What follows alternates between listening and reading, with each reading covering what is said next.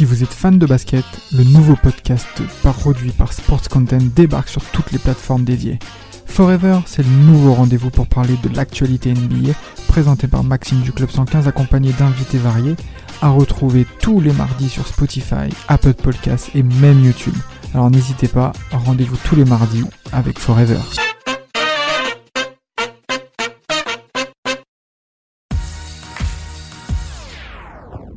On est parti pour 30 minutes de Liga, nouvelle semaine, nouveau, nouvelle journée du championnat espagnol. On est avec l'équipe de la semaine, je suis accompagné de Florian, Alan, Karel et Imad. Et puis bah forcément cette semaine on a euh, eu, on a quelques matchs à traiter, mais on a une actu chaude euh, puisque le, ce jeudi on a appris une terrible nouvelle pour les fans du Barça et du football.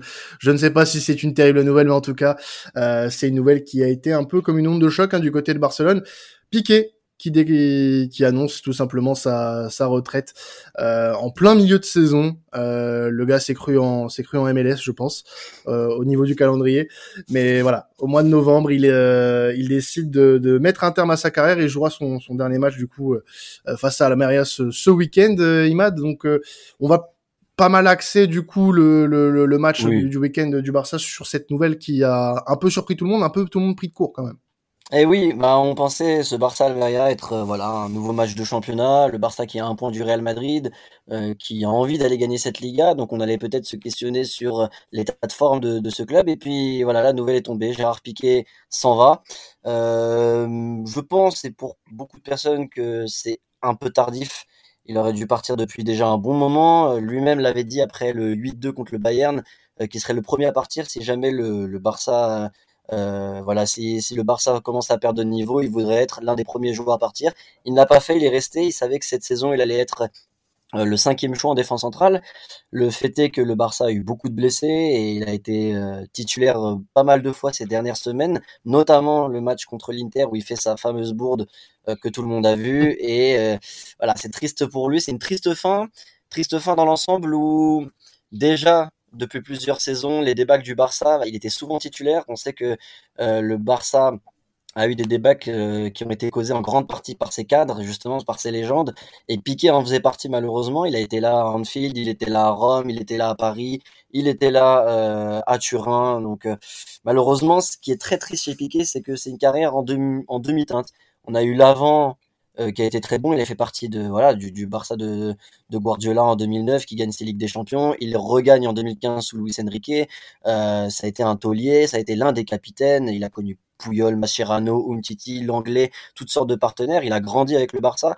Au-delà d'être un, un grand défenseur central, ça a été quelqu'un qui a toujours clamé son amour pour le Barça, un grand défenseur euh, du Barça, dans le sens où euh, voilà, on sait que son identité face par rapport à la Catalogne, par rapport à l'histoire du Barça, euh, qui lui est très très cher. donc voilà, souvent il a été critiqué par des gens en dehors du Barça, puisque justement il il défendait souvent les causes catalanes. Il a toujours clamé aussi qu'il était anti-madrista, qu'il détestait le Real Madrid, ça faisait partie de sa culture, et ça lui a valu pas mal de critiques, notamment en Espagne quand il était arrivé à la Roja euh, il se faisait pas mal siffler. Donc voilà pour portrait un, pour dresser un peu un portrait de Piqué, c'est voilà une première partie de carrière plutôt bonne. Moi j'ai trouvé qu'il a fait des grandes choses pour le Barça, un grand défenseur euh, et qui a été là dans les nombreux succès du Barça et même de l'Espagne. Et puis entaché par cette fin de saison et cette fin de carrière où voilà il commence à être sur le déclin. Je pense que l'élimination contre l'Inter lui a fait du mal, les critiques lui ont fait du mal et il s'est rendu compte que voilà, il n'avait plus sa place ici et qu'il préférait partir dès maintenant. Il aura au moins des adieux, c'est ça qui est pas mal par rapport à par exemple Messi ou Suarez qui sont partis sans les adieux du public. Il va pouvoir partir avec des adieux du public euh, face à Almeria. Euh, donc voilà, moi je voulais savoir pour vous une petite question à chaud.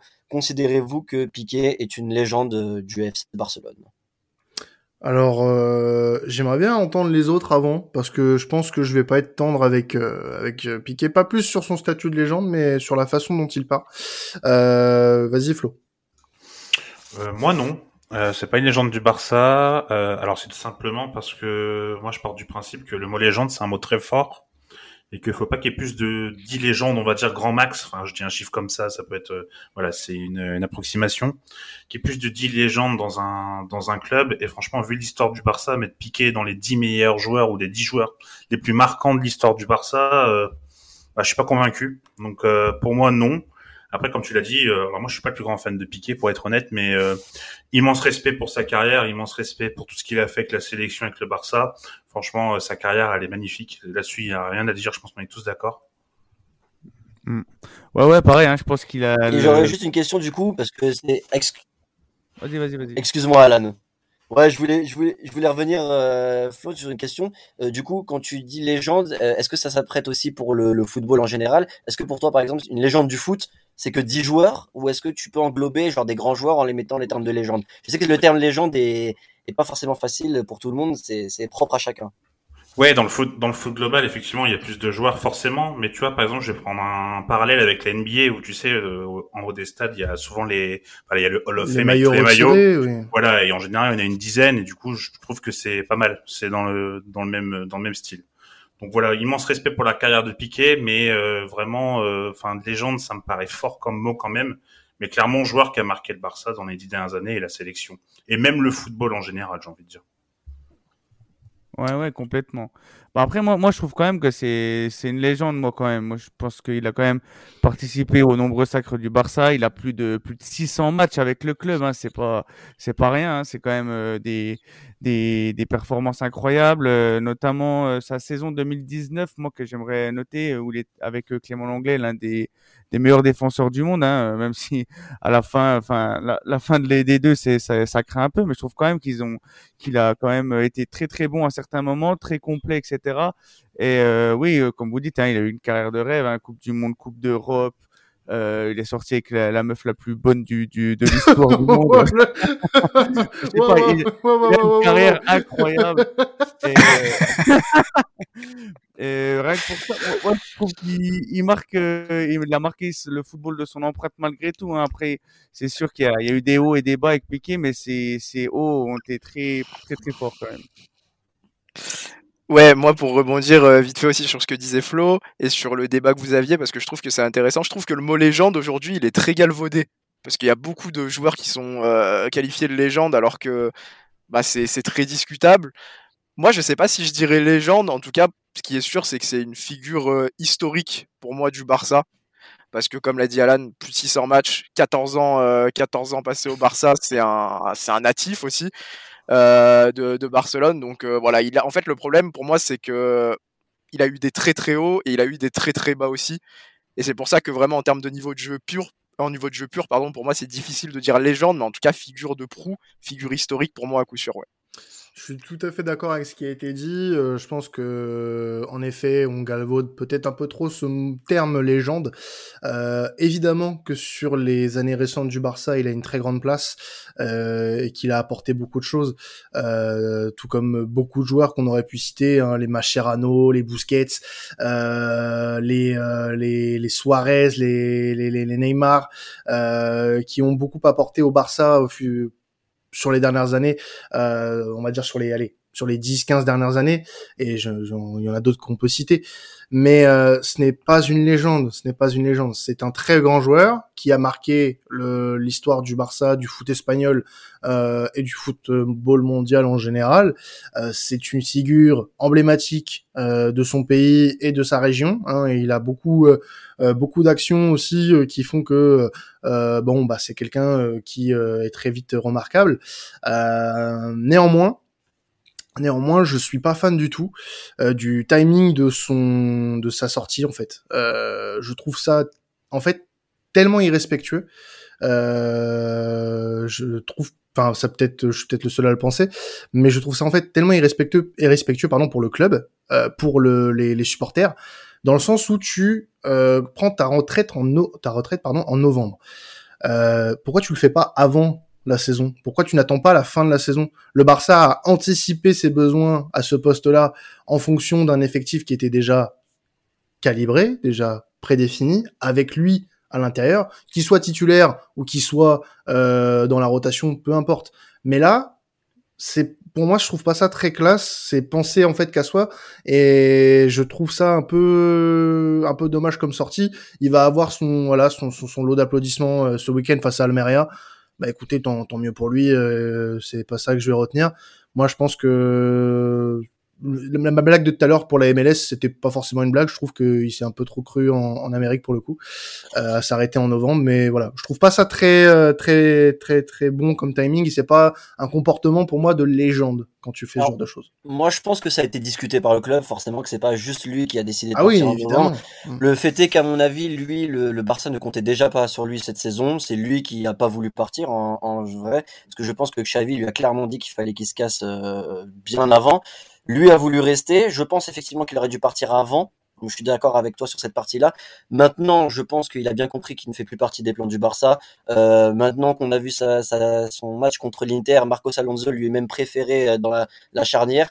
Il est vraiment plus dans les plans du Barça. Euh, et il a fait un geste. J'ai vu apparemment qu'il restait huit mois de contrat et il a décidé de pas toucher donc de, de, faire en sorte que voilà le bon, financièrement c'est un petit geste quand même qui est quand même euh, Encore Voilà, heureux, il euh, va plus jouer au football quand même. ça hein, reste- Faut pas abuser. ouais, ça, ça aurait pu voilà mais contractuellement c'est toujours cool ah, mais c'est sa puis, décision euh, de partir, tu vois. C'est. Ouais, et puis bah, apparemment il y a eu un dîner hier, enfin la veille du, du- de, de cette annonce, il y a eu un, un dîner avec le club et je pense que c'est d'un ensemble qu'ils ont décidé de ça et, et que voilà, il s'en va. Et juste pour finir sur le, le terme de légende dont vous parliez, moi aussi je suis assez d'accord avec vous, c'est discutable, chacun euh, son, son image de la légende. Moi à l'époque par exemple, on parlait de Totti, légende, et moi je me disais bah dans ma tête, une légende, c'était Cruyff, c'était Messi, c'était c'était euh, Ronaldinho, c'était Maradona et tout, et je voyais pas comment un joueur comme ça peut être comparé à eux. Mais si on étend le terme légende, effectivement, il y a beaucoup de joueurs qu'on peut rentrer. Donc c'est un cercle.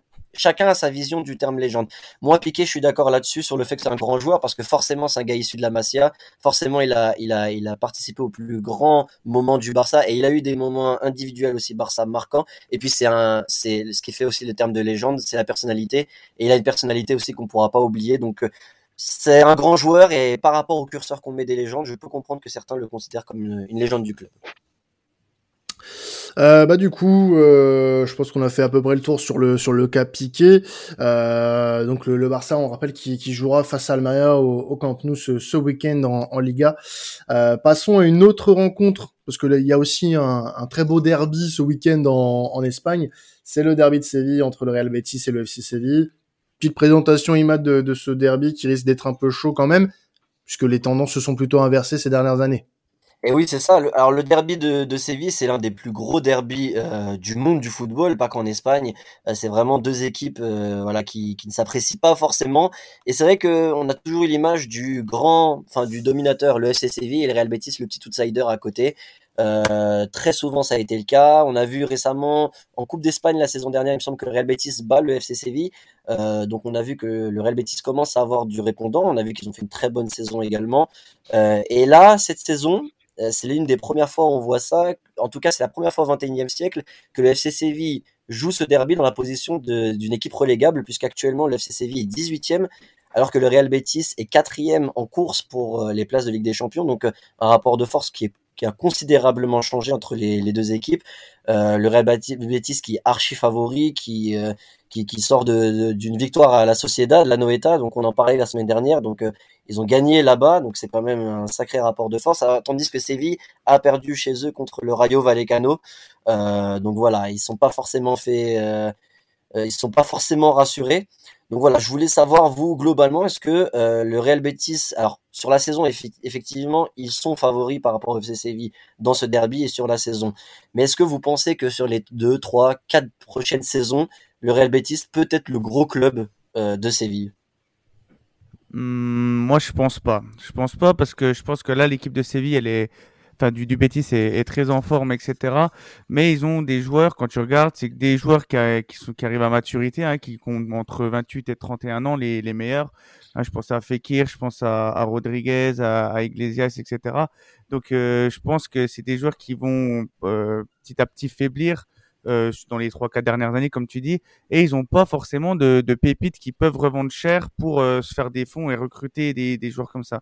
Donc je pense que Séville, euh, enfin à l'inverse le FC Séville, je pense que eux, ils sont ils sont dans le mal, mais qui pourront plus vite rebondir parce qu'ils ont quand même des fonds un peu plus intéressants.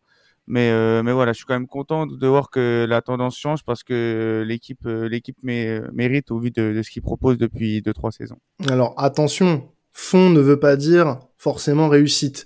Euh, tu parles de différence de budget entre les deux. Euh, très bien. Le, le FC Séville a certes un plus gros budget, mais n'a pas les meilleures idées. Euh, on le répète depuis, voilà, on, le, on le, répète depuis le début de saison. Euh, là, depuis euh, le changement d'entraîneur, depuis que, que Jorge euh, est arrivé euh, du côté de, de, de Séville, qu'est-ce que tu veux faire avec cette équipe? Qu'est-ce que tu veux faire? Il n'y a pas un semblant de mieux. Ça ne, ça ne va pas. Euh, je veux bien que, que cette équipe, euh, elle ait euh, plus de ressources sur le mmh. papier que, que, que, le Bétis, mais non, c'est pas comme ça. C'est pour moi, ça, ça ne marchera pas comme ça. Et là, le FC Séville est en train en fait de, de connaître une période assez compliquée. Euh, il va falloir se, se maintenir. Il va falloir garder des joueurs qui ont qui vont probablement pas jouer la Coupe d'Europe la saison prochaine. Et ça, ça va être très compliqué pour, pour les Sévillans de, de garder leurs joueurs. Donc euh, là, euh, attention, on va pas laisser le Betis prendre trop de prendre trop le large parce que le Betis depuis deux trois saisons, c'est très cohérent, c'est très régulier et c'est très plaisant à voir jouer euh, par ailleurs. Donc moi, je serais pas aussi catégorique que toi, Alan, pour le coup. Ouais, après moi c'était surtout pour le, le côté oui des, des joueurs etc. Parce que je sais que Séville en cas de mauvaise saison ils pourront vendre des, des bons éléments qui, qui ont de la valeur marchande tu vois comme euh, oui mais il faut que tu recrutes des joueurs capables de pouvoir faut que tu recrutes des joueurs qui sont capables aussi derrière de te mm. faire passer ce cap de d'être performant en Europe et d'être performant en championnat. Pour le moment on a on n'a pas vraiment aucune certitude de, de, ça du côté de, du FC Séville donc euh, je vois pas comment on peut être aussi sûr de ça. Ouais, moi je j'entends l'argument d'Alan, mais je suis assez d'accord aussi avec euh, ce que Quentin a dit. Franchement, je trouve que bah y a des tournants. Euh, ouais, bah, en plus moi j'avais déjà dit de base que j'étais pas fan pas fan des ex hein, pour Sampaoli, donc euh, voilà. voilà. Mais non, mais moi je trouve qu'il y a des tournants historiques dans les confrontations qui peuvent se jouer par exemple sur quelques saisons comme ça. Et voilà, le Betis Séville, comme tu l'as dit, ça fait quelques saisons qui sont bien placées et cette saison, si Séville bah, se, se, bat pour le maintien, même si j'imagine que ça finira peut-être plus euh, ventre mou, milieu de tableau, peut-être en fin de saison. Mais euh, si le Betis Séville arrive à aller accrocher l'Europe, arrive à aller faire un mercato euh, cohérent, pourquoi pas commencer à retourner un peu ce, ce derby-là? On sait que historiquement, bah, il y, a des, y, a des, y a des confrontations qui se sont retournées sur ce genre de mauvaise période pour une équipe et sur ce genre de bonne période pour une autre. Donc c'est pas inenvisageable pour moi non plus en fonction de comment aussi le Betis Séville arrive à capitaliser sur ces, ces bonnes saisons-là. Pour moi, ça va dépendre de deux hommes, euh, de Monchi et de Pellegrini. Euh, ça va dépendre. Euh, est-ce qu'on va avoir la meilleure version de Monchi ou est-ce qu'on va avoir la version actuelle qui est pas bonne, qui a vraiment pas des bonnes idées. Euh, après, je crois que Séville avait eu des problèmes financiers, du coup, il a dû vendre. Mais euh, ça a confirmé, je suis pas sûr de moi. Mais euh, en tout cas, le recrutement derrière, que ce soit Marcao, Tang, enfin Tanguy Kwasi ou d'autres joueurs, c'est quand même surprenant. Et enfin, c'est des coups risqués. Même Isco, qui est un joueur que moi j'adore, mais voilà, ça reste un coup risqué qui était gratuit, mais bon voilà. Euh, donc ça va dépendre vraiment de, ça va vraiment dépendre de Monchi du côté de Séville et ça va dépendre aussi de Pellegrini sur la durée. Euh, c'est un entraîneur moi que j'adore, que je trouve très sous côté. On l'a trop, euh, ouais, il fait vraiment un très bon travail et il a été trop euh, catalogué par rapport à ce qu'il a fait à City où c'était pas toujours euh, excellent et encore quand on prend du recul, s'il y avait quand même des bonnes choses. Donc en fait, pour moi, ça va dépendre des deux. Là, à l'heure actuelle, c'est vrai que le Betis paraît peut-être sur un meilleur, euh, voilà, sur un meilleur palier, va être capable de, de continuer et de doubler Séville. Mais si, euh, voilà, si Monchi euh, retrouve des bonnes idées, peut-être que et si Pellegrini, voilà, connaît peut-être une période un peu moins bien, notamment avec la, la vieillesse de l'effectif, effectivement, peut-être que Séville pourra retrouver son lustre d'antan. Si je peux rajouter juste un tout petit truc avant euh, peut-être Imad que tu termines euh, sur euh, sur ce match-là si je suis aussi dur avec le CCV, c'est parce que cette équipe, elle m'emmerde en fait. Elle m'emmerde pour une raison qui est très très simple, c'est qu'il y a deux ans, cette équipe-là, moi je la voyais gagner potentiellement la Liga. Ah, on en euh, parlait. C'est une équipe et on et tu étais déjà là, euh, Imad, avec nous à cette époque-là. On voilà l'ancien. Euh, on en parlait déjà. Cette équipe-là, elle avait le potentiel d'être euh, celle qui allait faire chier le Real Madrid, qui allait faire chier le FC Barcelone, qui était pas loin de gagner la Liga. On le rappelle quand même. Hein, 3-4 journées de la fin, le FC Séville, il y a deux ans, était avec l'Atlético, le Real et le Barça sur le point peut-être de gagner la Liga. Euh, donc, euh, et la saison dernière nous a tous énormément déçus. Et cette saison, c'est que la continuité de ce qui s'est passé. Donc, il y a, y a eu un effet euh, très négatif après ce, ce peut-être espoir, ces ailes qui ont été brûlées il y a deux ans. Mais bon, il y a eu une, il y a eu une Europa League hein, entre temps. Mais bon, c'est, c'est, ça reste pour moi un, un énorme gâchis. C'est pour ça en fait que je suis dur avec cette équipe parce que je sais qu'elle est capable de mieux, que Monchi est capable de faire mieux euh, en termes de, de, de, recrutement. Donc voilà pourquoi moi je suis très euh, exigeant avec cette équipe-là, avec ce club du moins. Ouais, moi je, je vous rejoins là-dessus aussi. Alors après, je suis pas trop. Pour le moment, je suis pas malgré tout alarmiste pour le FC Séville. Je pense que ils vont réussir à se sauver et se maintenir cette saison. Euh, ça reste quand même un gros club d'Espagne, un club qui a quand même pas mal de ressources. Et euh, je pense pas qu'ils vont sombrer. Alors de l'autre côté, par contre, le Real Betis, à voir ce qu'ils feront en Europa League. Pour le moment, c'est pas dégueu du tout. À voir s'ils arriveront à se qualifier en Ligue des Champions. Et ce sera des, des, des, des paliers à passer voir après le recrutement, parce qu'avec cette, euh, cette envie d'aller en Ligue des Champions, ils vont attirer des joueurs. Donc j'ai vraiment hâte de voir comment le Real Betis va évoluer euh, sur ces prochaines saisons. Eh bien, on va voir déjà ce que ça va donner ce week-end avec un très gros derby entre les, entre les deux équipes. Passons du coup au match de l'Atlético qui bah, malheureusement euh, ne sera pas du tout européen ce, ce printemps. finir bon dernier de son groupe, dans un groupe qui était à leur portée, c'est quand même un peu un peu un peu dommage quoi on va dire pour la, la bande à Simeone. Bah justement on va parler un petit peu de Simeone euh, qui euh, bah, vit pas des jours très très heureux en ce moment du côté du, du Wanda Metropolitano quoi. Non, bah l'Atlético Madrid en général, de toute façon, on a vu cette fin de match euh, contre les Leverkusen euh, absolument incroyable là, avec cette histoire de penalty qui, qui est raté, qui leur, bah, empêche de d'aller d'abord en, en Ligue des Champions, puis ensuite cette défaite contre Porto qui les élimine totalement de toute compétition européenne. Il y a ce match aussi contre Cadiz euh, euh, où ils reviennent à 2-2 dans les dernières minutes et ils prennent à la fin du temps additionnel le but du 3-2 qui leur donne cette défaite à Cadiz. Première victoire de Cadiz en plus à domicile cette saison. Donc ouais, c'est vrai que l'Atlético Madrid en ce moment n'est pas dans une bonne phase. Alors après, est-ce qu'il faut tout remettre sur le dos de Del Cholo? Il faut savoir que la défense de l'Atlético Madrid, qui était pourtant le fort euh, Del Cholo est en baisse en ce moment. Savic, Jiménez n'y sont plus du tout. Il y a que Renildo qui arrive quand même à montrer encore un bon visage euh, de la défense de, Madrid.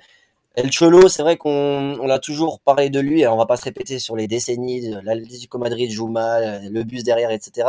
Ils ont quand même essayé, il a quand même essayé de, changer un peu son système, de passer euh, en 3-5-2, alors qu'il a toujours mis son 4-4-2, il a essayé de changer de système.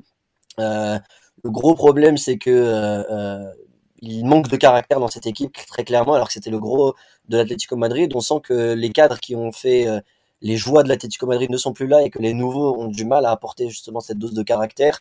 Euh, et puis voilà, le El Cholo, ça reste toujours à l'Atlético Madrid un symbole, celui qui a, qui a réussi à amener l'Atlético Madrid en, finale de Ligue des Champions déjà d'une part, et euh, être un, une équipe européenne, en tout cas en Ligue des Champions, chaque saison, alors que c'était pas forcément le cas avant, avant son arrivée.